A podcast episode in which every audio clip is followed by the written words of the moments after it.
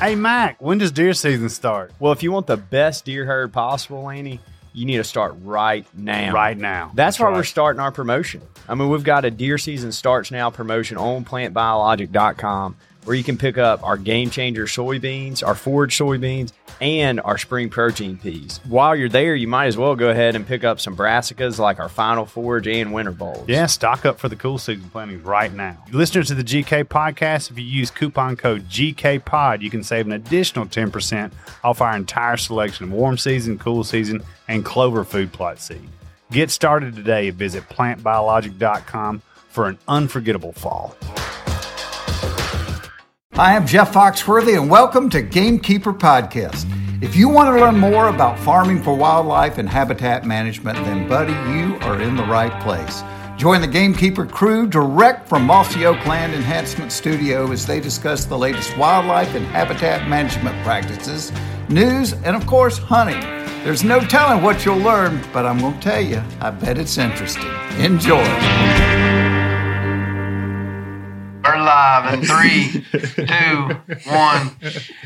Oh, Lord. right. Yeah. Welcome everybody back to the Gamekeeper Studio and uh, the Mossy Oak Land Enhancement Building. Yeah, and everybody right. seems to be in Yeah, really yeah. good spirits. Just Oh, that yeah. you got those those spring times coming. It is not far away. I didn't. Yeah. Well, you know, deer season uh, today is the last day in Alabama. So yeah, it I can't. You know, Vandy showed up today. It was kind of crazy.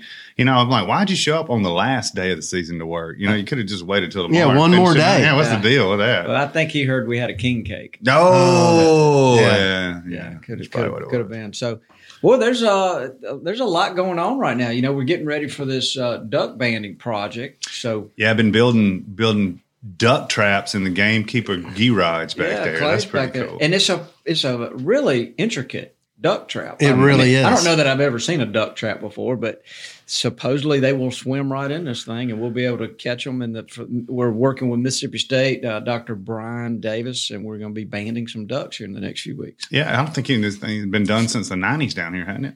Been a long time. So maybe 30 years since there's been a winter banding project in Mississippi. I, I think that's what That's he neat. said. Yeah, Yeah, we're So- su- I'm, that's super exciting for us. Uh, that- you know that that uh, all that wildlife stuff at Mississippi State is so cool. Yeah, and it's cool to see the, the field work to help them too. So right now, what are we doing? I know we're we're uh, we're priming our duck catching locations. Yeah, that's right, and uh, that's been done. I think there's ten spots that are primed. Is there a That's a good secret? way of is, there a, it. is there Primed. is there a secret way to do that? I, you know, I wasn't involved in the priming, Oh, okay. but I'm told we had a really good primer that primed them. And, uh, so uh, they are primed. Yeah, so right. then Clay's supposedly going to build uh, five uh, Tra- cat traps. Traps that And, they uh, swim in. It looks one. identical to those things they throw off the boat on that crabbing show.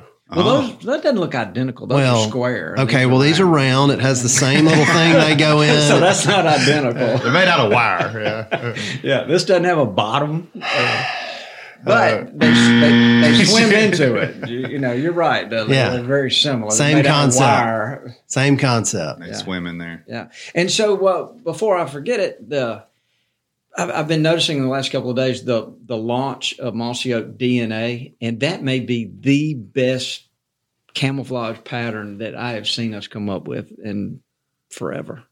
You like It- it? it- I love it. Yeah. I love the colors, and I love that bottomland background to it.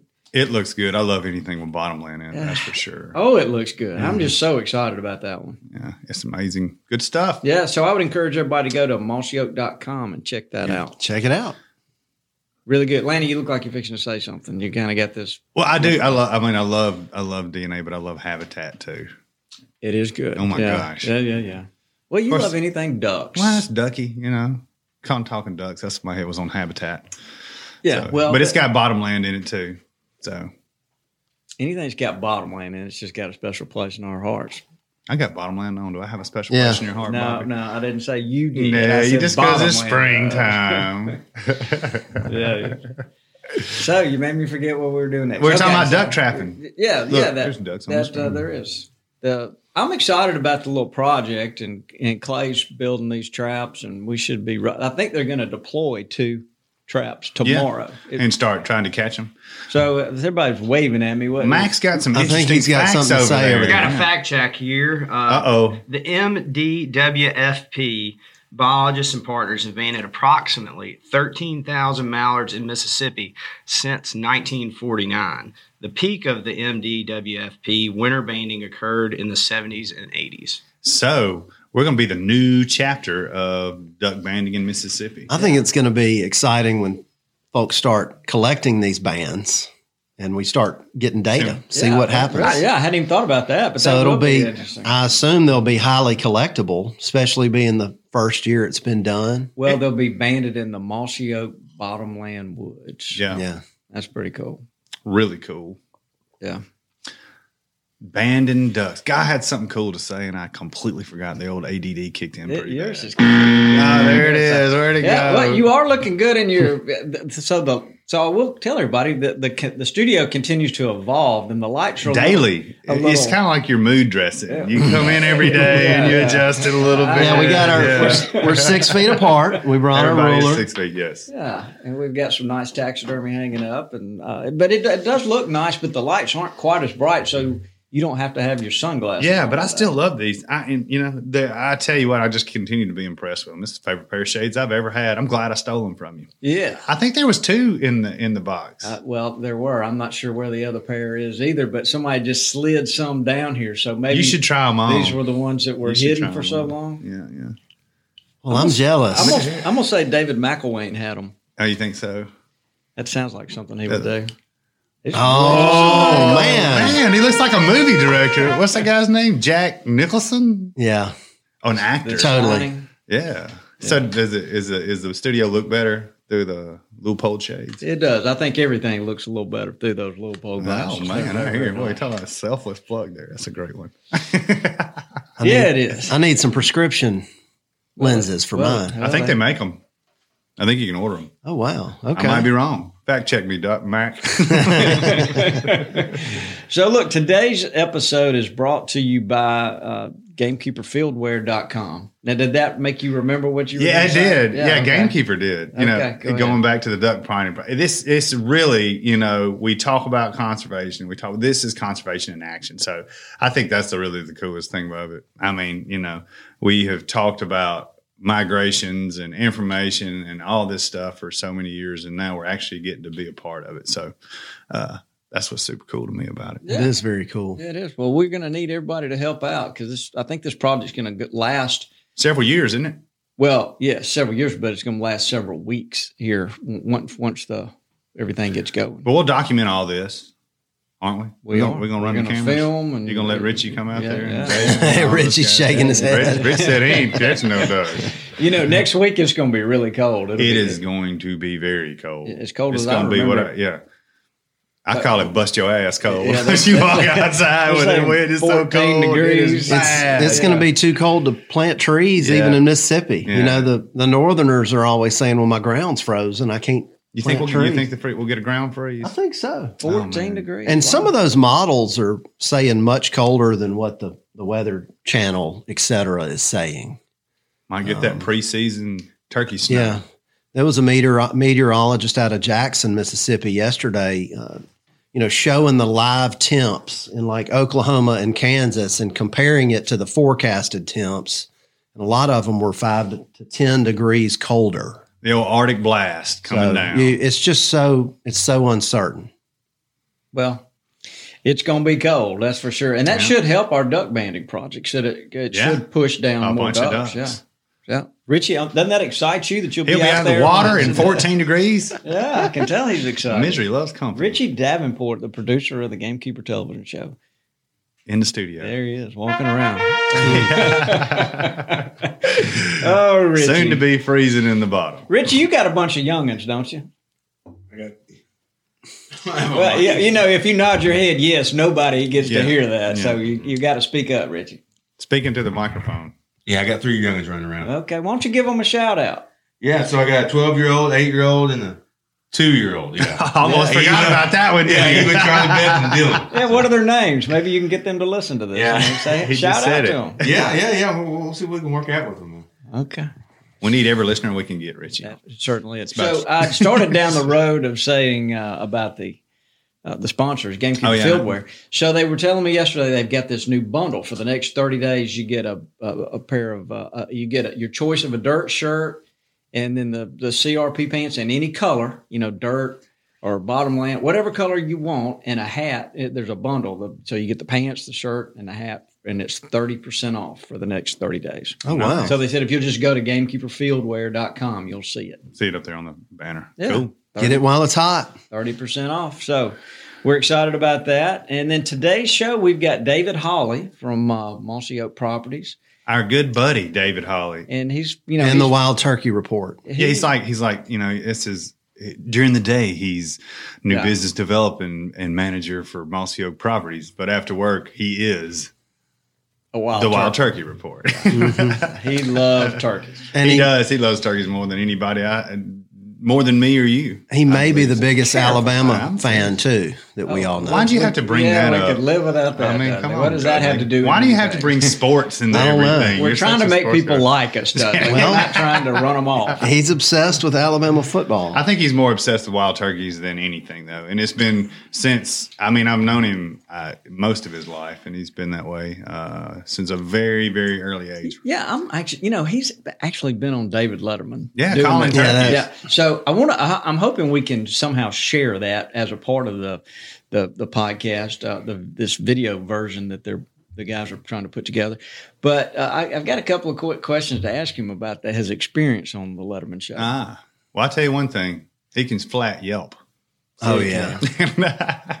Yeah, you can. he's pretty deadly. So what I'm uh, thinking that we're going to end up talking about. Hopefully, The I can keep everything. The the legend of this turkey. That The- What's uh, it called? Well, uh, that's kind of to be determined. But some Now- people say the moss head. Some people say the mossy head. So, and what do you think it's referred to as? I honestly don't really know, but I think it might be the mossy head. But and I I'm gonna go know. with the moss head. Yeah. What do you think, Dudley? But, but I, I want to say I heard a mentioning of Mosshead. Uh, was that the old McElhenney book? I, Yeah, and, and so I mean, I, I guess we should probably talk about even what a moss head is because I don't know. I mean, we're pretty steeped in turkey culture around here, so I mean, maybe the deer guys don't even know what we're talking about. well, that's true. And then, uh, and I think it might even be kind of limited to the to the to Alabama as well. Or the That- yeah, the Alabama deep south Swamp. coastal plain. that that Clarke County area where the turkeys kind of a lot of the turkeys that were stocked in Alabama kind of came from. hmm And so, like, it's kind of like a legend. So to me, and I'm, I guess just like anything else, everybody's got their own interpretation. But a, a moss head to me is one of the native turkeys, you know, from the area from b- before stocking, if there is one. And, and I, maybe there's not even one, but maybe there was one or two that made it, you know, and then they ended up breeding with the turkeys that were finally introduced success, successfully. And then every now and then you have this genetic, you know, I'm not gonna call him a freak, but just kind of reaches back to that old, old, mutant. ah, man, just uh, more expresses more the native, you know, characteristics, which is darker, squattier, wider, uh, lighter, bigger spurs, uh, and a lightning bolt gobble. You know, it's a it's a really interesting discussion because you, you with- the older somebody is, the more involved in this discussion they seem they have more uh, ability to talk about it. And so there's another guy that I've got that, that I want to have on later on in the podcast named Tim Cosby, who for over 30 years worked with the Alabama Department of Conservation. He was the chief law enforcement officer, big, big turkey hunter. And he's actually killed some moss or mossy heads, whatever you want to say. And, and and you're saying down there it's a cross between an Osceola and an Eastern. Now, I'm not I, saying. I think that- that's that- all that- arguable. That's what he's. He, and when when I was talking to him, that's what he said. I think you're, so. you're letting that cat out of the bag a little bit. I think but- some biologists would say we're crazy, but others not. So that that's why it's such a cool topic. So what do you think? Well, I don't. I don't. I don't know. But I, I like the idea of thinking that there's something a little bit mythical Mystique-ish. about it. But I do remember many years ago being at Portland Landing, and um, and on a hunt with a guy from uh, uh, I can't remember the guy's name, but I remember we yelped up a turkey that when I and let me preface this by saying almost hundred percent of the turkeys I've ever called up it always goes through my mind. Look how big that turkey is when Yeah. he walks up. And and he's or if he Yeah, if he especially if he's strutting, Right. And you just go, oh my gosh, look how big it is. And I remember when this turkey came up, I went, oh my, he's like he's like Itty-bitty. miniature. yeah. and he, but he had a full gobble. He had a long beard, but he was just like a mini yeah. turkey. And but we didn't get him killed. But I remember, I can clearly remember that, and I'm, I've always wondered if he was one of those. Now, when I growing up, and you know, I grew up in Montgomery, Mhm. and I turkey hunted in Union Springs, and grew up down there around all those guys, and turkey hunting was a big part of the culture down there. But you could, it was hard. I don't ever remember a turkey weighing more than 17 and a half pounds. That's just what they weighed down there. hmm But now, when you get closer to Montgomery, and Montgomery County, Mm-hmm. and you you start hearing folks talk about killing 19 and 20 pound turkeys. Well, the, uh, the one I had particular experience with was a, uh actually Mossy Oak Properties office owner that was hunting with us here. Uh, it was the same way. Uh, turkey goblin coming towards when it shows up, I'm like, well, look at that Hmm. thing. You know, it's like, God, that's a, it's like, a, and we ended up killing it. And the turkey was shorter, squattier, very dark, and had great spurs on him and weighed 13, 14 pounds. Mm-hmm. You know, Now, where was this? Cottrell Lake, right outside of town. Yeah. It's not uncommon in the a photo of South to, to hear about I need that. to find that bird. I do. I, I think uh, I don't know if Wesley got it mounted or not. It'd be interesting to ask him if he did. Surely. I put he- that on my to do list. Yeah. I, knowing Wesley, I bet he didn't. But I bet there's a photo.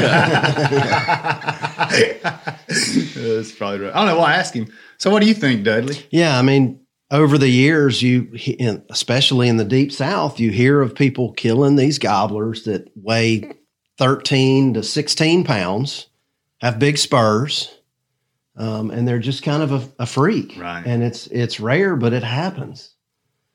So So maybe I think that, there's maybe it's something that to it. Native. I don't know if it's some kind DNA of recessive trait yeah, that yeah. keeps popping up or or what, but uh, hopefully some of our listeners will shoot some gobblers in the deep south and we can, you know, So, you I'd know- like to learn more about it. These recessive traits, uh, I, that, that there's something to that because I, I see more smoke phase hens Mm-hmm. now that I can ever remember seeing when I younger and growing up. And maybe I'm just traveling now more. I think ever. it's I think it's just because there's more cameras in the woods, but maybe not. Well, I'm, And I'm turkey talking- hunting's more I'm ta- popular. I'm talking Turkey about hunting, with my own eyes. I mean, uh, one day last week I saw a, there was a flock of about sixty birds out in the field within ten miles of here. Where? And, and there were four or five whitish colored hens in that flock. That this has to be somewhere between here and the Ponderosa. There's no doubt. I'm going to follow no, him. no, no, there's no turkeys over there. Yeah, well, there was It's a turkey free zone. That's a problem. That's a problem. Yeah, but no, this would have been west of West Point. yeah, Oh. I know where you're talking about. Mhm.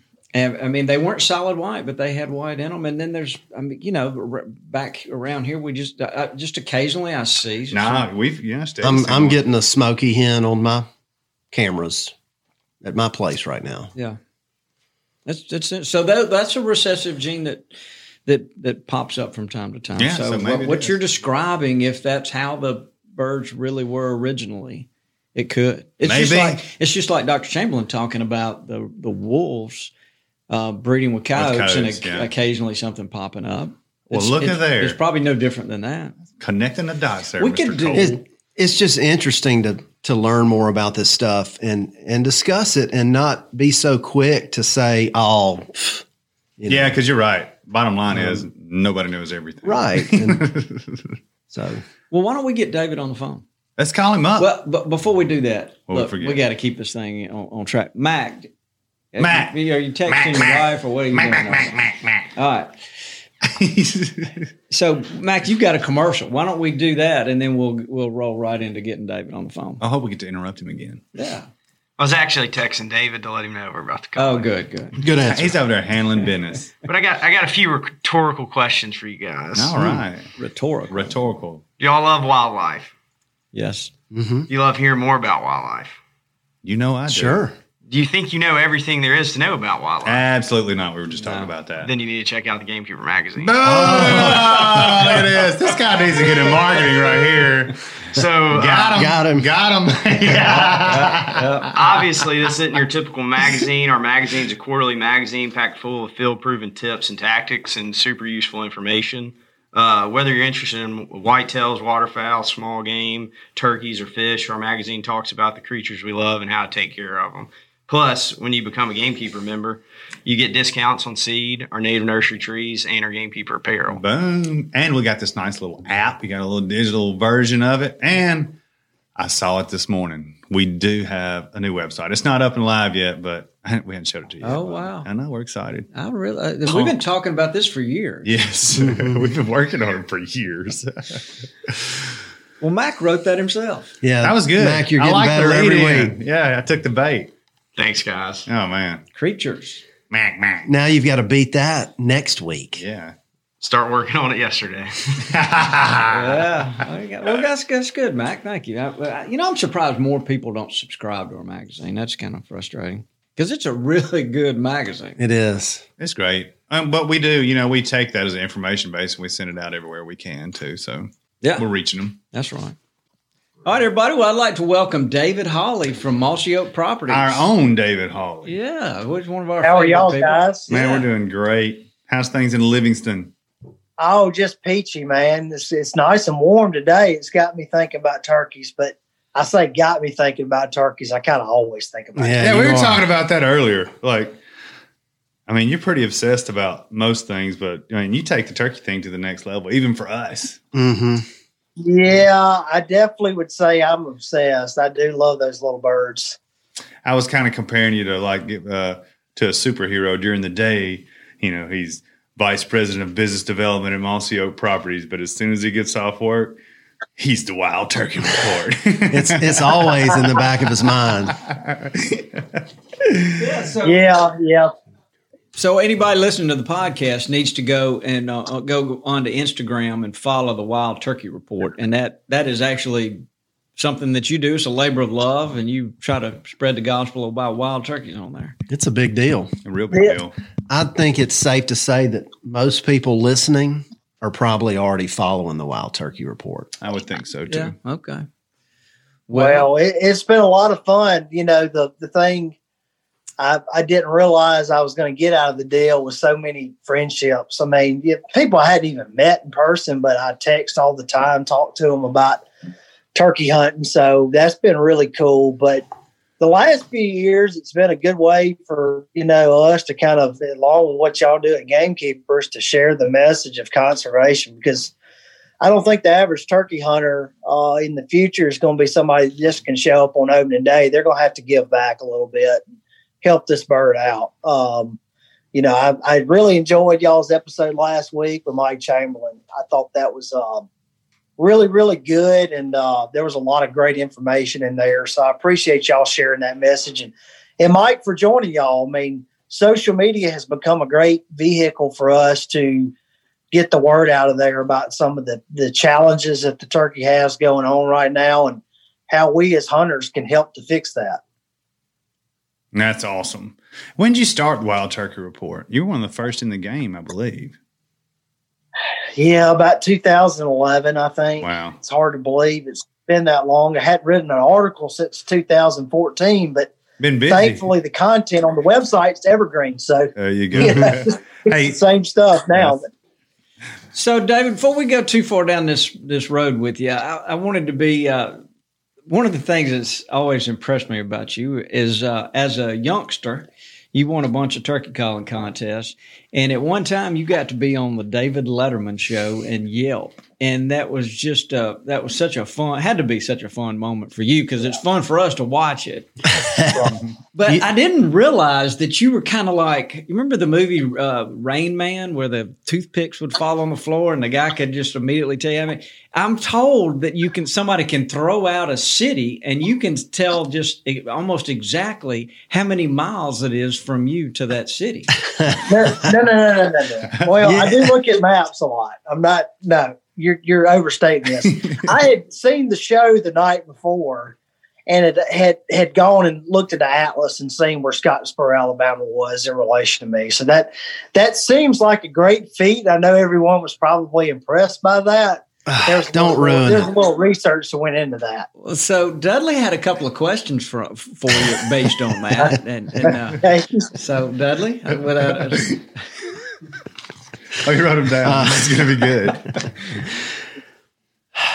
Um, Bobby, you told me we weren't going to bring this up, so I didn't look up the questions and the distances. oh, okay. Well, I, I misunderstood what I told Dudley because I But Go ahead. Let's I, I I will have to say that I looked up the distance between Scottsboro and Livingston, and it is exactly 250.8 miles.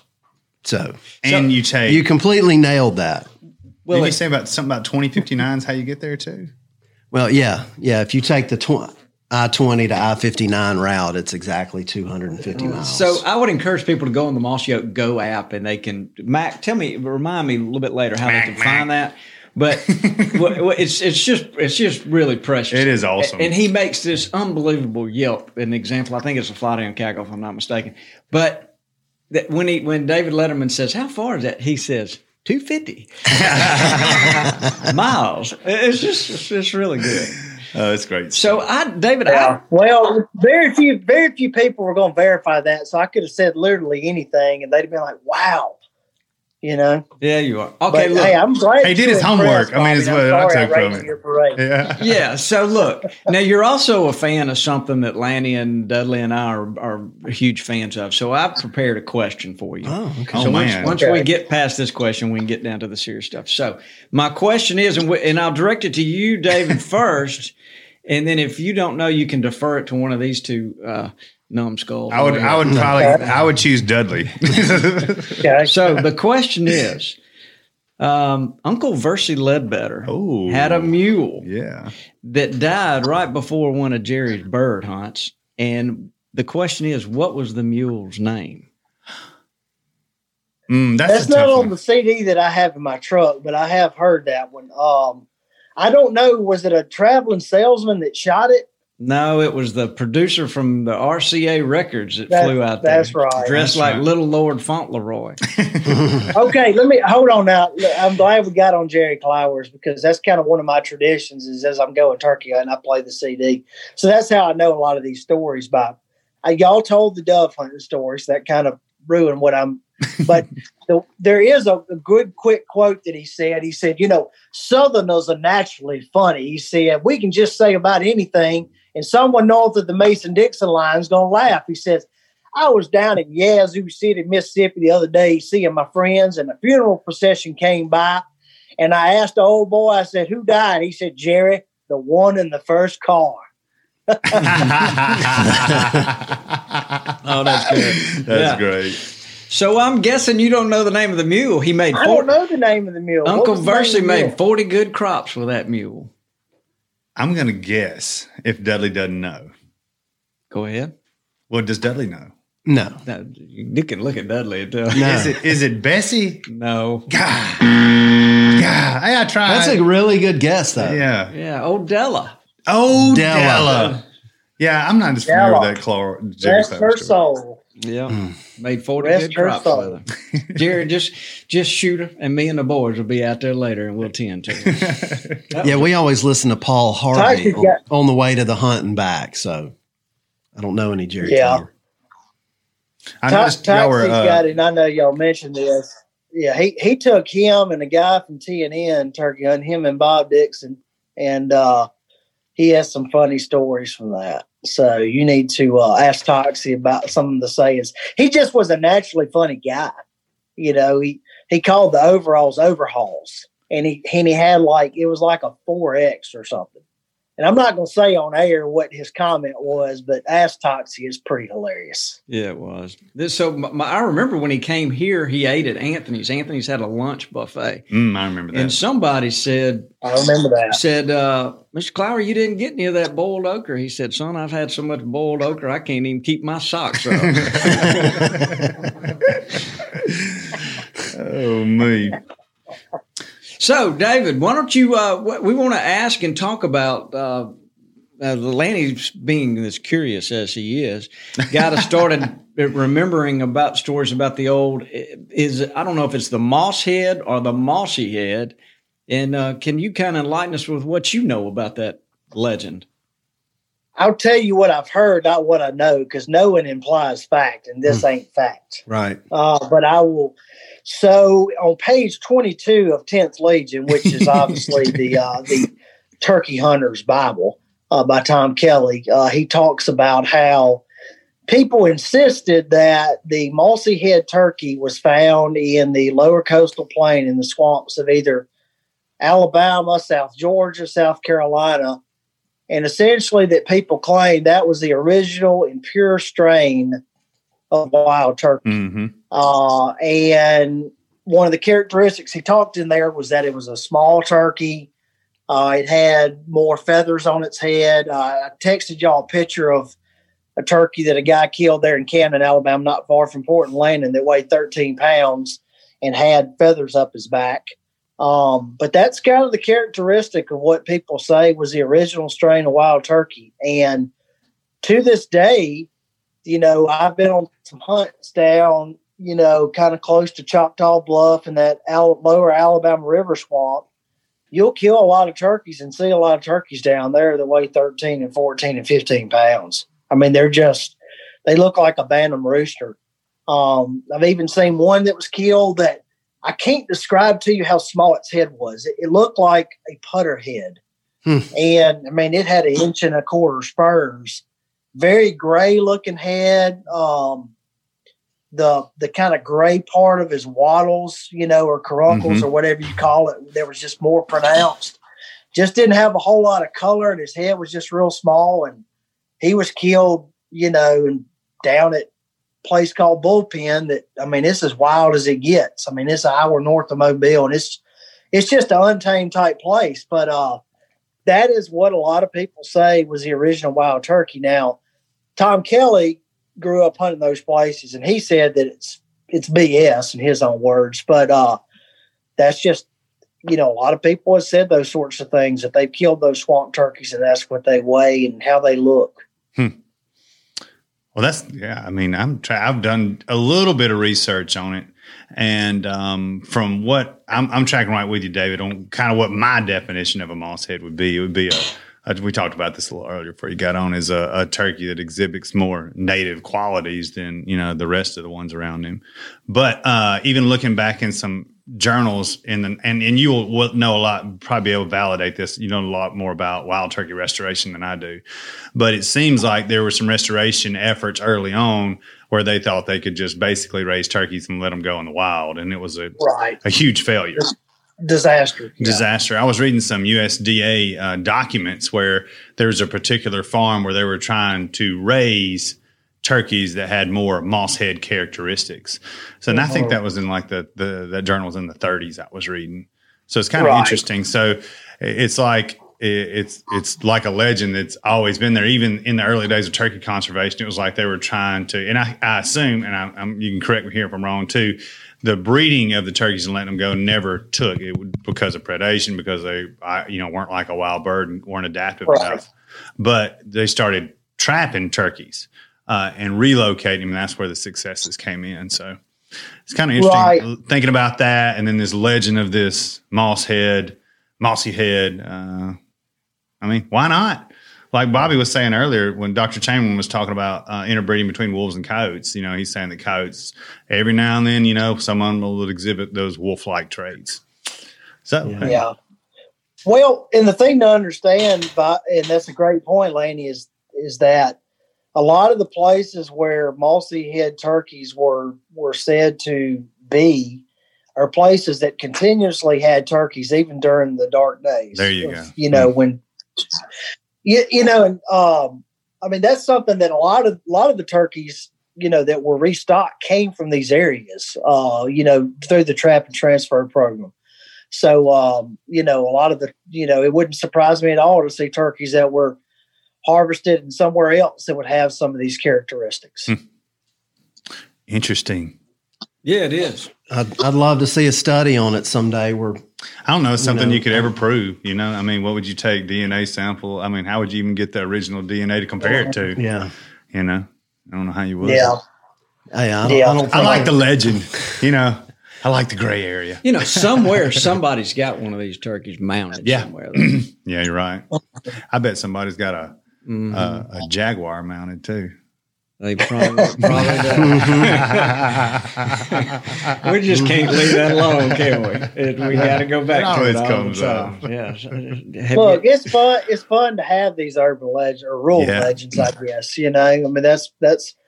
I mean, we'd run out of things to talk about if we didn't keep these little stories alive. But uh, you know, I I, I just think it's cool to to think about turkeys uh, without any sort of influence or interference from domestic strains. You know, possibly still having some genes floating around. Yes. I think Oh, that- yeah, that's really a cool, cool. thing to think about. A hundred percent. And it's got to be that way because uh, you know in Clarke County and maybe a little further south, where, where some where we've been talking about in that above the Mobile Basin down in the Alabama River Basin, right where it dumps into Mobile Bay. That's uh, that's where the original turkeys for Alabama Yeah. were trapped and spread around the state. Okay, so that being said, is this not a valid point to talk about when we say that we think that there is a southeastern subspecies? I'm just saying, is it possible that we had more native wild stock turkeys Yeah, and just- therefore our turkeys are more challenging than others? Just throwing it out there for some turkey heads. Well, yeah, Lanny, I think that's a good point. I mean, you know, these these turkeys in a lot of places here in the South have been continuously hunted since Moses got yanked out of the bull races. I mean, they just that's just that's just part of it. You know Yeah. what makes it so cool. I mean, I myself am a fourth generation turkey hunter. I Yeah. mean, you know, and, and there's very few places across the country where you get beyond two just because they didn't have turkeys, you know, Right. for a long time. But I do think there's also, I mean, Tom Kelly kind of touches on this, but you know, Dudley, you can probably explain this more on with trees. I mean, sometimes you have site site specific mutations and characteristics. Sure. You know, is it is it possible that you know a turkey that lives in a uh, a, a swamp in the low country that's just one of these gnarly, you know, looks like South Florida. You'll see a lot of turkeys that people will kill, and you look at their wing bar and you say that's an Osceola. Right. Well, it's not really an Osceola from the strain of, you know, being of the Osceola strain. Something that in that environment has helped hmm. to create that situation that makes that turkey, whether it's, you know, the melanin or whatever they Sure. call, you know, with sunlight. I mean, it, the, the color, I mean, the nutrients in the water. So, yeah, I think there are some validity to maybe uh, some subsects of subs of subspecies, if Sure. that makes sense. But I think that the geography and the you know um, place characteristics can also lend to that too. Yeah, I mean, there, there's already so much diversity among, you know, the Meleagris genus. What's that? So All right. it, it makes perfect sense to me. Hey, I think yeah, I, I love this conversation about the southeastern. well, well, why don't I, uh, I'll tell you something cool that I, I got into an argument with somebody in Texas one time, um, and they said basically if you took a Rio and stuck him in Sumter County, Alabama, that he would sound the exact same because of the air and the terrain and stuff like that. And I was hunting in Kansas one year that was kind of right on the line where you had Easterns and Rios and this big pat. I mean, it was a big 500 acre soybean field. And there would be a clump of Easterns and a clump of Rios. And then you kind of have these little hybrids or whatever. But the Easterns, you know, they'd stick out their neck and they sounded like a turkey around here. And then the Rios, they'd stick out their neck and they'd sound like what you'd expect to be a Rio. So I thought that was pretty interesting that, you know, there were still, even though they were in the same setting, that they kind of dispelled that theory of, of turkey sounding the exact same, regardless of subspecies. yeah, I wouldn't think they would either. Man, no, I know ours sound different. Yeah, I they mean, just gobble harder. they just They got bring the harder. thump, buddy. Yeah, sure. Yeah.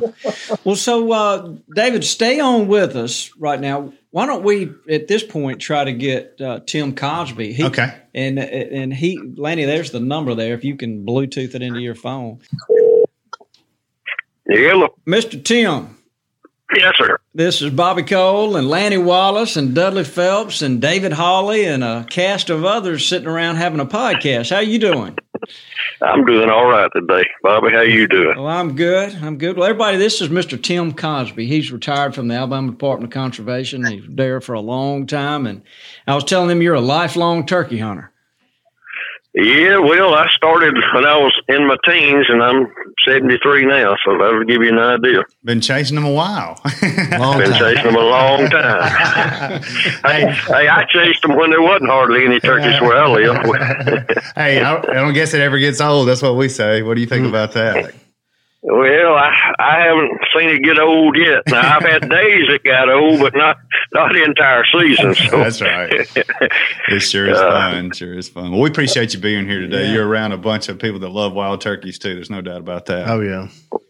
Right. Well, I, I do, and and uh, fortunately, my family does, and I've got grandsons now that I'm teaching how to do it, and and uh, you know they really enjoy it, and and we've had some good times together, uh, and all of it centered around hunting, and a lot of it around turkey hunting. So That's awesome. I was, uh, Mr. Tim, I was telling them that uh, that you told me that you thought you might be the first person to catch a coyote in a trap in Alabama, or at least your part of Alabama where you lived. Well, the the coyotes, uh, a- a- as you know, were not here.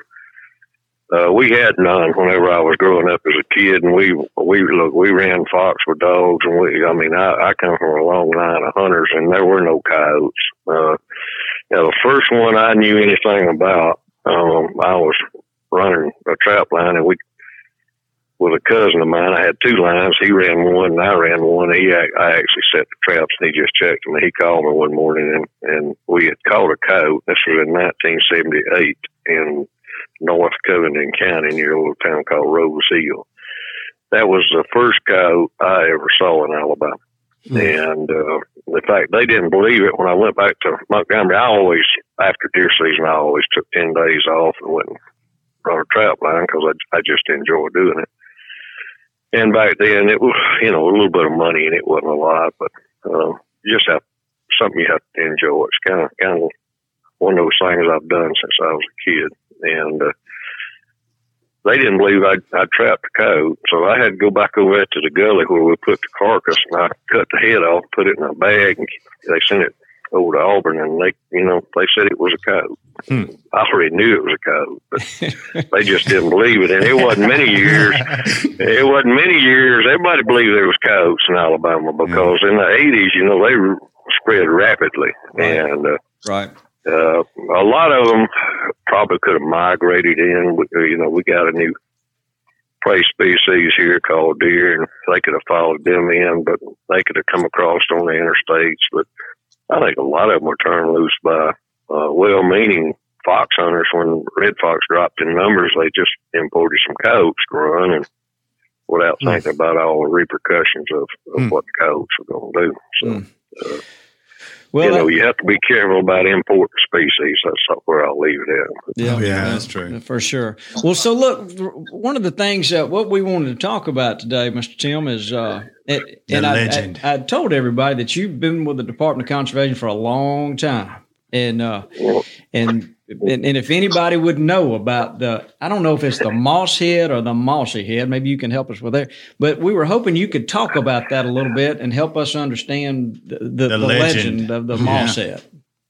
Well, they they in in Southwest Alabama they call them a mossy headed turkey. I mean that's that's the terminology they use, and I don't know if it's a, a distinct species, some genetic trait that pops up occasionally. Uh, I, I actually have killed two that would qualify when I was a conservation officer in Baldwin County and worked, and worked in North Baldwin County, which of course is a river swamp country and that's where they're primarily at. And and you you get around Clarke, Washington, North Baldwin, uh, those areas, you'll hear them talk about mossy-headed turkeys more than anywhere. Uh, the the turkey they're describing, uh, and and I I will go ahead and describe it, and then I'll tell you a little bit about some of the conversations I've had with it. Is a smaller framed turkey generally, and a darker turkey Uh, he's a shorter legged turkey for whatever reason, but he got long spurred turkey. The best spurs I ever killed on a turkey uh, of all the turkeys I've called up that's been killed. He looked like a, uh, a banny rooster with spurs on him. Is what he looked like. He weighed 14 and a half pounds. Hmm. And, uh, he had scabs on him nearly two inches long. Oh, my and, Man. and, uh, uh, but he was real dark.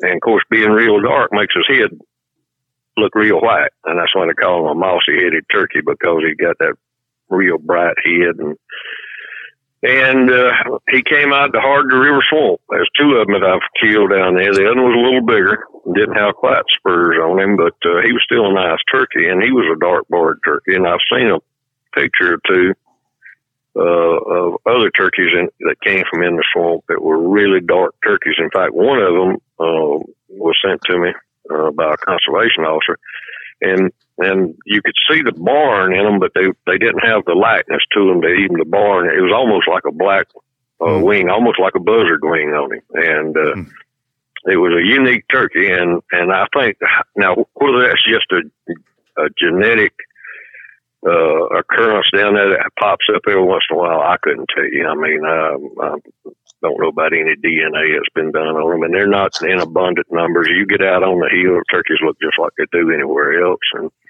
even turkeys in that swamp all don't look that way. Uh, and I talked with uh, uh, the late David Nelson, who was a biologist, at, uh, a friend of mine that left us way too early. Uh, and he was from over in that area, and we talked about it. And he said he thought it might be a recurrence of genetics from a hybrid of eastern and Osceola turkey that happened a long time ago. And of course, uh, and it could be without genetic testing, you're never going to know what the answer is there. Uh, but they do exist from time to time. Um, I talked to uh, the game warden I worked with for years. Now in Clarke County, just to kind of refresh my memory. And he said he'd heard about them, and he said, in fact, he got a call this spring, last spring from Washington County. Somebody was telling him they had killed a mossy-headed turkey, a little turkey with big spurs and dark. And uh, so they don't happen every year. I don't. I don't guess you get a call. Everybody down there doesn't kill one every year, but they're a unique little turkey, and and uh, and like I say, it may just be a genetic throwback to something that happened a long time ago. But they they are distinctive enough that they have earned a name. So you know, it's kind of kind of just one of those things that happened down there, and uh, I was fortunate to be down there long enough that I I killed some turkeys, and two of them I would have qualified for what you call a a mossy-headed turkey. And uh, but now I killed a bunch of turkeys in the swamp. It looked just like turkeys everywhere else. They generally are not as large. If you've hunted the swamp, you know that. Yeah. I think it has to do with abundance of food there in the swamp. It's not quite as good as it is on the hill, and, turkeys are just generally smaller. Uh, you know, uh, that swamp turkey weighs 18 pounds, a big turkey, and you know, you get up here in the country I'm in, a 20 pound turkey doesn't even cause anybody to look at you. And if you kill one 22 or 23 pounds, it's not uncommon. So it, uh, it just has to do, and it may just have to do with habitat. I, I don't know. I'm, I'm not an expert on Mm-hmm. mossy headed turkeys. I just have seen what they refer to as a mossy headed turkey. Well, on this call, you the you the, You most the expert right here. Oh, yeah. right. That's Yeah, right. you laid your hands on one. So, David, have you got a question? No, I, I I think he really hit on everything that I kind of had heard. You know, was basically that that kind of is something that kind of pops up occasionally down in those river swamps along the Alabama and Tombigbee River drainages. Hmm. Yeah, they they seem to they seem to be more along the river in the heart of the swamp itself. Uh, the hill turkeys uh, generally are pretty much what we what we normally see.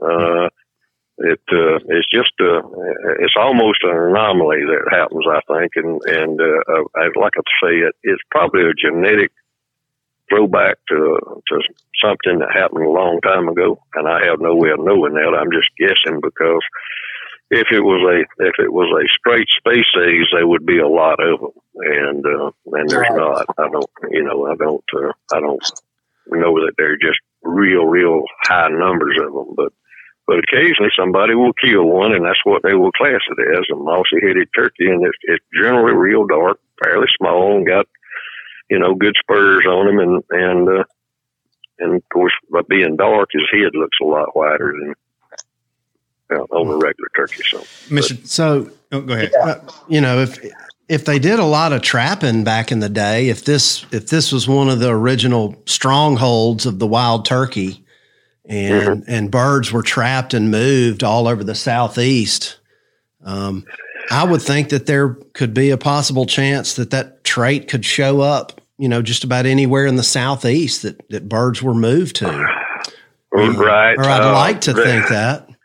I mean, that's well, what I, I, you know, I, I again, I, I don't know how widespread the trade is. It's, it's not like they come out in big numbers every year. Sure. It's just occasionally somebody will kill one that's, it's, uh, it, it's kind of like killing an albino, uh, gobbler. Mhm. You, you know, I mean, they, they exist, but they just don't exist in numbers. And, and, uh, you know, you, you see, you see white turkeys and, and they're the same turkey, but they're different. And uh, what makes them white, of course, is genetics. And, Mhm. and uh, so uh, I can't say that it's a distinct species. And and of course, uh, the turkeys that were stocked were moved, and they've been uh, just like here. I mean, they're they're a bigger bodied turkey, I think, primarily because we had tame turkeys running loose here when they were being restocked, and they may have got mixed a little bit. You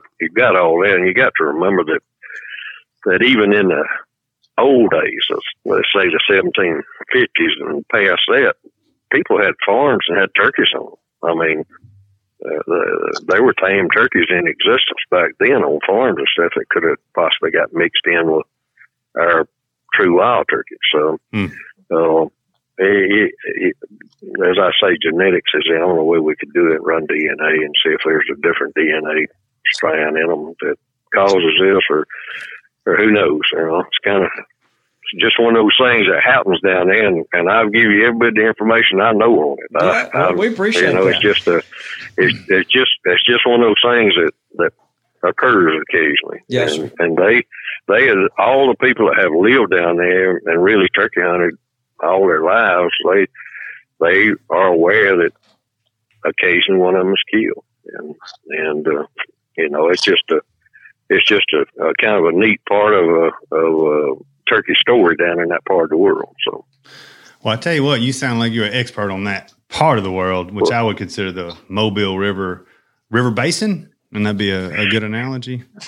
Yeah, well, I I, I actually worked the, and and uh, spent a good bit of time in the in the Upper Delta area. If you if you come along there about I sixty five where it crosses and go north all the way up to Dixieland and a little further, that was the territory I worked. It probably the last of the real true wilderness in Alabama, and uh, it was a good place to work, and still would be. I, of course, I'm retired long since, and uh, I worked in Montgomery for a number of years. Uh, I was I was actually uh, chief of enforcement for 11 years before I retired, and uh, but uh, my heart's always been in the upper delta down there. I, I just love that country. It's always been part of me ever since I spent those years down there in it, and you know, uh, it, it, it's just it's just a true wilderness that's left in Alabama. No doubt about it. I've been fortunate enough to spend a little bit of time down there. Maybe you can help help me. You know, Oh, Lord. I hear, yeah, help me with a little something. You know, here. you Okay. know. I you know I I just uh, have a personal experience down in that part of the world of seeing. You know, and everybody, you know, I'm sure you've heard these stories before. Before Bobby doesn't believe me of long-tailed cats in that part of the world. Is there a possibility? Were there ever there? And what's your opinion on that? Okay, we talking about the, the the the brown, dark brown cats, or we talking about black cats? We're Now, talking you- about you- dark brown cats. We are not Yeah, talking about black cats.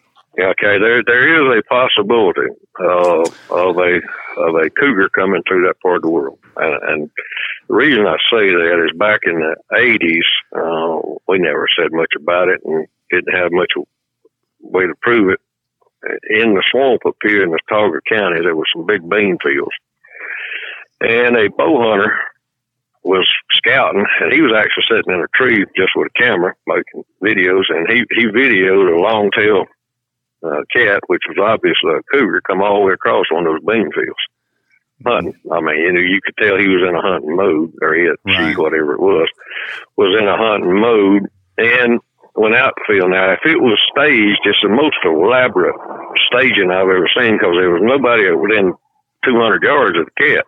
Right. Come Now, across an open Could it have been a could it have been a pit that was turned loose? Sure. You know, I mean, you, you, you run into all kind of uh, scenarios when you start dealing with that. But now, uh, cougars, unlike a lot of animals, have tremendous ranges.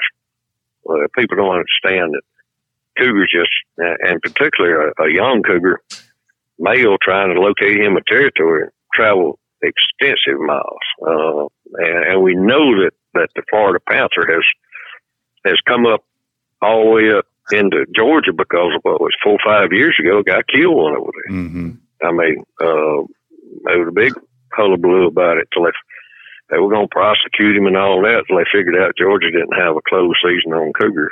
And, uh, it was a, a Florida Panther. They, he turned it in. He carried it and gave it to it. Hmm. Uh, you know, I mean, he didn't know he'd done anything wrong. And, and uh, may have had a tag. I, I can't remember that part of it, but they, you know, they move a lot and, and they don't stay in one spot. So, so you, until they, they develop a home range. And there was, according to Ralph Allen, who's a biologist who was really involved in a lot of restocking and all that many years ago when I went to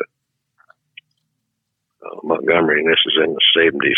He he said that they had actually found evidence in Baldwin County of a uh, cougar den.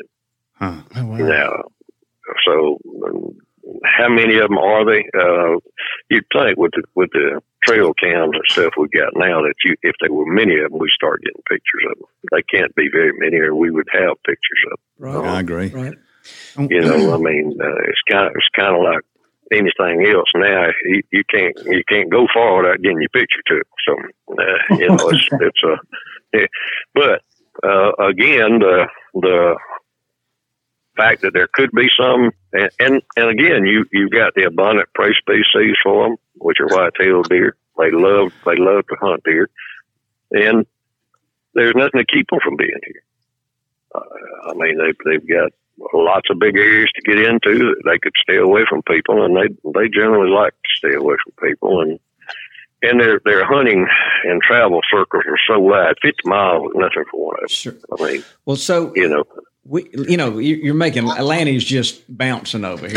And he's Beaming. so- so I'm excited. beaming. So I, I can believe that a Florida Panther would come through. Uh, it could move Right. up, and I mean, I like to think that because Mm-hmm. I would hope that those things are rebounding and doing, doing well. And, but Lanny's under the idea that uh, he's kind of narrowed it down. He thinks what he saw was a jaguarundi. hmm Well, uh, there, there in the seventies, there was there was uh, a jaguarundi in Baldwin County. I told y'all that. 1973, I think. Uh, yeah, Tim yeah, is my and- favorite guest ever. Hey, you know, I uh, uh, I forget now exactly the circumstances, but it was confirmed. I, I don't know if it was killed, run over, uh, trapped, or what. But there, there was, I, and this is the early seventies. And, and again, you're talking about an animal that's pretty secretive and travels a lot. And he's not very big though. Now this, this the jaguarundi, if you look, doesn't get very large. Right. That's what I uh, believe I saw. Bobcat, Yeah. bobcat size is about what they're what they Yeah. are to. So isn't it interesting how the it, it, when every all these stories that you hear through the years at hunting camps, it, it kind of all centers around somebody saw a black panther. Yeah, but I mm-hmm. never Yeah. said what I saw was a Black Panther. Now you've made I understand. that. That's why why I And I'm- clarified I'm- it before we got started Yeah. because I, I I can believe a, a large brown cat. I mean, listen, it's it's it's it's not only possible. I'd say it was probable that somebody could see one because I mean, listen, if it, he's on the, the the border between Georgia and Alabama. Uh, that's not far for a cougar to travel and getting into a river system and move up and down it. Right. Uh, it's just, it's just. I mean, the the range they have is just really, really big. Uh, you know, the Florida Panthers supposed to be down at the Everglades, but they killed one up here in Georgia. Mhm. So That's a long way. think about that, how far that is. And and yeah, it's it's within the realm of possibility that it could happen. But now, when you get into the Black Panther thing, I think people are actually seeing something in their in their mind wants them to think it was a Black Panther. Now, now some of this is I hate to say it, but it's tricks. Uh, I know where there's a, a mannequin that's painted black that's got eyes that will reflect, and he's has been. I don't know lately, but in the past, he has been put beside the road. we should do that. hey, hey, listen. Now, now, people, and of course, when they come back, he's gone because they run out and get him and hide him in the woods. You know, I mean, Yeah, I saw where but somebody. he, I saw where somebody Yeah. spray painted a bobcat mount and put a paper towel roll on the end On of its tail. tail. to make it longer. Yeah. It actually looked Yeah. pretty realistic. It's a fun. well, this one, this one looks realistic because it is a a uh, mounted. It's a mannequin to put a skin on to make a, a mountain lion ma- and they uh, painted mount. black. and it's painted black and it's got the long tail and they put they put some stuff off a bicycle on it in its eyes to make them reflect. So when you run by and the light shines on it, there's a black cat with his eyes shining at you. And Oh my goodness! you know, nothing could be more realistic than that to somebody running 50 miles an hour in a car. and they right. slide the tires, and time they can get turned around and come back, it's gone. Well, yeah, I saw him, and he run off before I could get back. You know, wow. you Some know, people so- have too so- much time on their hands. That's right. Is what this boils down. Well, it's just they just having fun, you know. It's just having That's fun. right. That's right. Mm. Uh, since we're on turkeys, uh, let me let me let me give you a little information. And I'm no biologist, and I'm I'm just going to give you the information that I have. I talked with Bobby about it, and the predator load in some areas, and I'm not saying all areas, is just tremendous. And I didn't realize it until last year, first year we could legally bait. My son set up some uh, feeders and we put cameras on them. I started seeing an awful lot of coons. That's the first thing. Then we started seeing on the trail cams, we started seeing some other predators. So I said, you know, I'm going to eliminate some of them. So I'm going to give you the numbers now. And, and this is off of 60 acres. And I have not trapped anywhere but on 60 acres. I trapped five grown male bobcats. I trapped four grown red fox. I trapped 15 grown coyotes. I trapped 36 coons and 19 possums. Goodness. That's pretty clear what's going on there. Yeah. You were in the I, I mean, now, now, now, ground nesting birds have a time. Do they all live on my place? No, they they pass through it. There's a creek runs on the lower end of my place, and of course they follow creek systems and stuff.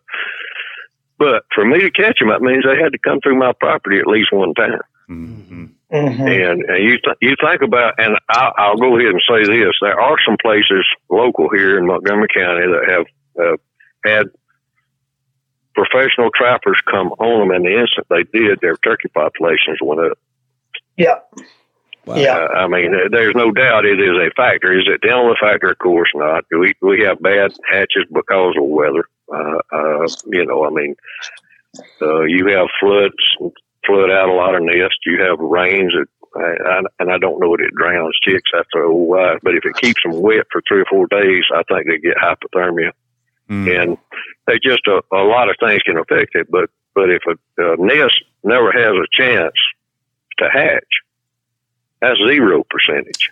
That's right. And so so that's just something to think about now. I, and, and I'd never really got into the numbers until you know it just it just Right. amazed me. Tim, you're speaking my love language because from the turkey report, we've been preaching predator control as a way of Mhm. maintaining balance, I guess would be the key word because, you know, we don't have the fur market we did 10, 15, 20 years ago. And so the really the primary people that are maintaining balance in the predator populations are the, the, the people that are doing it to benefit a desirable species such as turkey or quail or deer. And so, um, you know, I, I've heard the same thing from professional trappers about how they have seen, uh, you know, doubling and tripling of, of predator populations over the last 10 years because of these factors. Well, it, it it, it just nobody nobody coon hunts anymore and takes coons. If they if they coon hunt, they don't kill the coon. They just turn get the dogs off and go on. I mean, what they're going to do with a dead coon? It's, it's uh, so so the the predator numbers in areas. Now, I'm not saying everywhere uh, because I don't go everywhere, but in a lot of areas, uh, the predator numbers have just reached really really high levels. Uh, and and by uh, associating myself with some of the trappers that do, and I don't do anything for, you know, commercial. I don't I don't trap on other people's land and make money and do those things. But the people that do, where they go, the numbers generally go up. And and one thing that that, that is noticeable is the the turkey population goes up, the deer population recruitment goes up, uh, and, and I know you can get too many deer, but it'd be nice for people to control that instead of coyotes to control it. I mean. I, I just don't see, uh, I just don't see letting coyotes eat up everything you're spending your money to raise, and and and other predators too. Now, coyotes, in my opinion, take a lot more fallen deer than people give them credit for. Uh, uh-huh. You take a you take a two or three forty pound coyotes they can pretty much take care of most anything they want to. They don't have to all the time. It's just a full coat's a full coat. But when they get hungry, they go eat. Mm-hmm. Uh, you know. So, and, and, they did that study on Fort Rucker that I think it said that probably seventy percent of their fawn recruitment was lost to coats. Wow, that's a big number. Yeah. And, and, and, and actually, I'll tell you how serious they, they think it is, they have actually created on Fort Rucker two full time trapping positions to handle to handle wild hogs and predators. That's what they do. Wow. And their deer numbers have started back up. So I get off that. I just I just found it interesting that uh, that yeah. Yeah, and, the number David's of predators that were in this area right here. And of course, now deer season's ended today. I, I'm I'll go back to putting a few traps out just to see if anything's filtered in. Yes, sir. Uh, I was going to bring that up. You well, know, now's the time to be trapping. I know yeah. David and the Wild Turkey Report's been posting about it, saving the poults. Yeah, yeah, uh, and right. trapping. Where legal. Yeah, it, it is right. And from now to the beginning of turkey season is is the ideal time to be taking predators out because you, you're saving your nest. There you go. And, and, and it's not all so coyotes, coons, coons, possums, you know, uh, skunks. There, there's some things that you can you can help control. Of course, your avian predators legally you can't you can't do anything about those, of course. But uh, the ones you can, unfortunately, the state of Alabama allows you to trap coyotes, um, coons, and possums year round. You don't you don't hmm. have to quit there. Uh, well, so that's a that's a that's a good task for a gamekeeper for for sure. We've we've touched on it before, but that's something we need to talk about more in the future. Well, Mr. Cosby, we appreciate you being on the show and appreciate uh, you being passionate about the outdoors and uh, wanting to teach folks. But we, we really do. And then thank you for being on today. And and uh, well, I'll be in touch with you in the future, I'm sure. All right, sounds good. Talk right. to you later. Thank, thank you, Mr. Tim. Man, that guy knows about the the the. It, it wasn't Portland and Baldwin County. No, Portland. It was uh, in Dallas County, I think. Oh, Baldwin County down in the coast. Baldwin's Mobile Bay. I knew I messed something up. I have a suggestion, and I think this would be a, a really, really incredible thing. Y'all need a uh, a spinoff podcast called the Cougar Chronicles. Hey, it's a Jaguar, damn it. It's a Jaguar. but uh, I, I, think it would be really, really popular, and that would allow y'all to kind of go down this rabbit hole every week. Yeah, well, uh, Bobby brings it up every week, so I mean, well, it's his fault. it, it, it, comes up a lot, but, but I will say that we need to talk to Toxie about the Mossy Head because he grew up hunting down Absolutely. there in, that, in yeah. that part of the world, and yeah. I bet you he's had some experiences. And I, I was gonna, I was gonna uh, text him today about it. He's, he's, you know, off hunting the last day of the season, but uh, go, I'll go ahead and tell you. I heard y'all may have heard Mr. Fox killed him. Oh yeah, yeah. he killed a good deer yesterday. You know, I didn't want to bother Toxie because no, I knew he was enjoying that. Special. And they were probably taking pictures and all that. But I, I suspect he's got some mossy head stories. We'll uh, okay, I was going to bring that point up. He said they used to refer to them down there as snake eye turkeys. Huh. Hmm. Same same principle. Uh, Snake eye. I'll tell you this from my personal experience, and he was talking about hunting those river swamps. I hunt every year with some buddies down there for a weekend, and I absolutely loathe Alabama river swamp turkeys. They loathe me, and I loathe them back. So I, I pray for the hills whenever I get done hunting them. So they're they're not only unique, but they're evil. Yeah, they're tough. There's, there's Yeah. no doubt about that. So, well, David, look, we've enjoyed having you on here, and thank you for your patience there. It, it- it took us a while to get connected, but we want to have you back on here as well. And we, Oh, yeah. we're just a big what what you guys do at Mossy Oak Properties. We're big fans of all that. Absolutely. Yeah. Well, it, it all fits together so well. And I mean, it's one big family here. And, you know, the cool thing about what we do at Mossy Oak in general is we touch every uh, life cycle of the sportsman, every stage. Um, and so I don't know if there's any many companies out there or any companies out there that can say that they do that. No, I don't think there there are. So, so look, everybody needs to go follow the Wild Turkey Report if you don't already. And uh, David, we sure appreciate you being on here. We really do, and we'll do this again. Absolutely. Next, we'll have you sing a song for Thank us. Thank y'all so much for having me. Yeah. Thanks, Thanks, David. David. Appreciate you being here, buddy. Have a good day. So, guys, we didn't do a blood on the biologic segment, but I, it's been so late. I hadn't heard of a lot of people killing stuff, but that was a big deal about Mr. Fox. By the time this airs, it'll probably be on social media. I hope yeah, so. Probably so. Yeah, I want to see it. I heard it's a big deer. Hey, yeah, I think it was a good deer too. So, Mr. Fox, he is something else. man, that's awesome. to see Yeah, him is. Still I, out there I- getting I after it. expect his wife was sitting there with him, Miss Evelyn. So- Well, I think he was hunting with Toxie, but I did see a picture of him and Miss Evelyn uh, doing a little turkey scout. Yeah, yeah, I did see that. A little warm weather. That's, that's Yeah. what made me say that. So, what, what a great hunt if Toxie was sitting there with him. Wow. We'll have to find out about that. I can't wait. More on that details. later. Yeah, that's right. So, is there anything else? Did we? Can we say we learned anything today? I, I did. You know, I learned something every time. So. Wouldn't you love to kill one of those now and be and really know what you had in your hand? Yeah, I've asked I asked Wesley uh, for if he had a picture of it or anything, so we'll see what he says. So that turkey I was talking about at Cottrell Lake. Yeah. Okay. Well, hopefully a listener will chime Yeah. in, and uh, if they bag one, take some photos and submit it. I'd, I'd love to keep this conversation going. Yeah, let us know.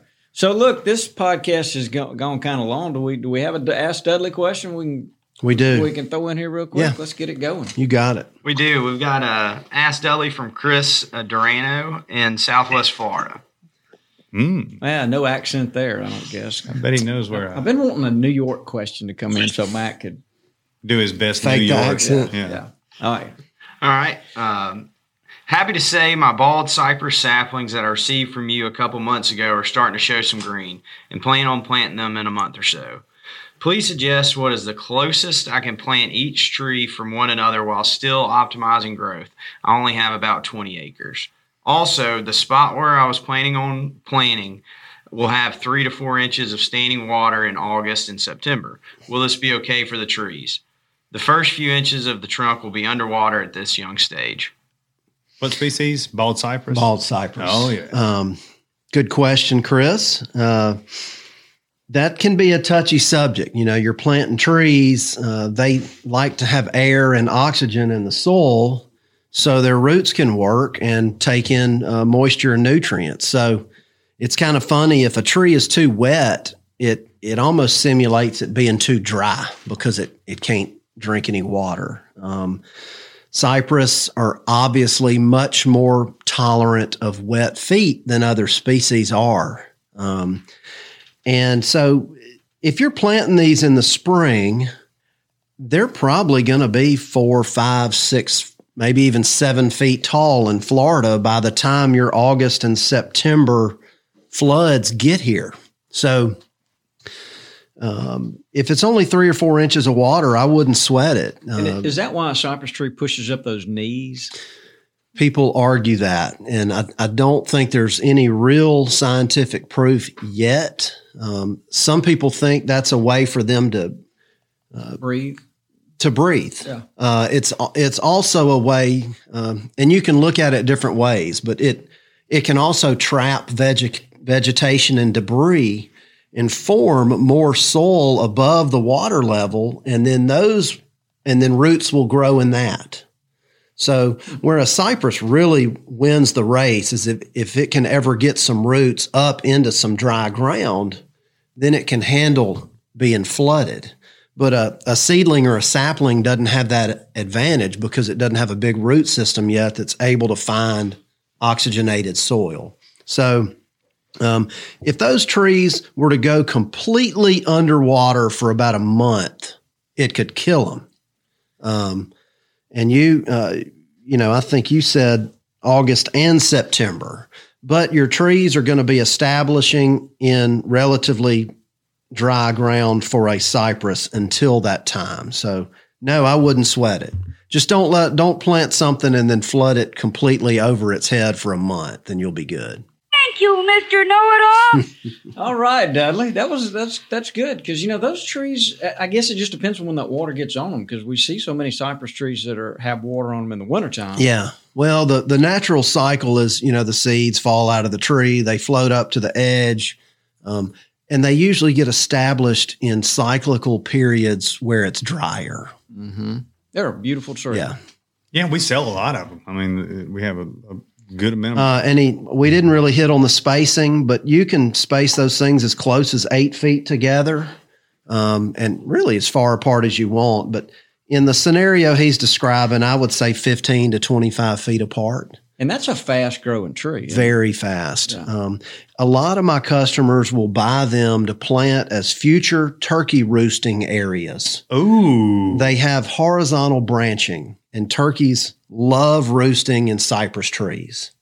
Um, if you've ever hunted near a cypress break, everybody's yeah. heard turkeys. Uh, they, maybe they like roosting over water. They feel safer. I'm not sure, but you can put little pockets of cypress on your property, even if you don't have some nearby water. They'll they'll still grow on dry land, and uh, so think hey, about that. Love establishing yeah. those roost trees. Yeah, that's pretty interesting. Oh wait, that's how you know where that's how you know where to start out in the morning. Yep. all right. Well, thank you, Dudley. That was good. Well, is there anything else we need to cover? I think we've about done it all. Yeah, I enjoyed it today. Been here for a while. Yeah, yeah been oh. here for a while, but good stuff. Did we ever determine if it was moss or mossy? Uh, I'm gonna stick with moss head. I think it's just vernacular. It's, yeah. it's whatever you call it. Bigfoot, big the feet, snake eyes. yeah, right. snake eyes. All right, all right, guys. Well, we sure have enjoyed it. Y'all, please, uh, thank you for listening. We hope we haven't put anybody to sleep. And uh, yeah, email us, send us comments, please. Uh, let us know what to keep talking about. So yeah, and then hopefully they'll let us keep doing this, and we'll do one next week. all right. Thank y'all. All right. So Dudley, uh, why don't you say goodbye, Dudley? Goodbye, Dudley. Get us out of here, Cleve. Thanks for tuning in to this week's episode of the Gamekeeper Podcast, and be sure to tune in again. Subscribe to Gamekeeper Farming for Wildlife magazine, and don't miss the Mossy Oak Properties Fistful of Dirt podcast with my good buddy Ronnie Cuz Strickland.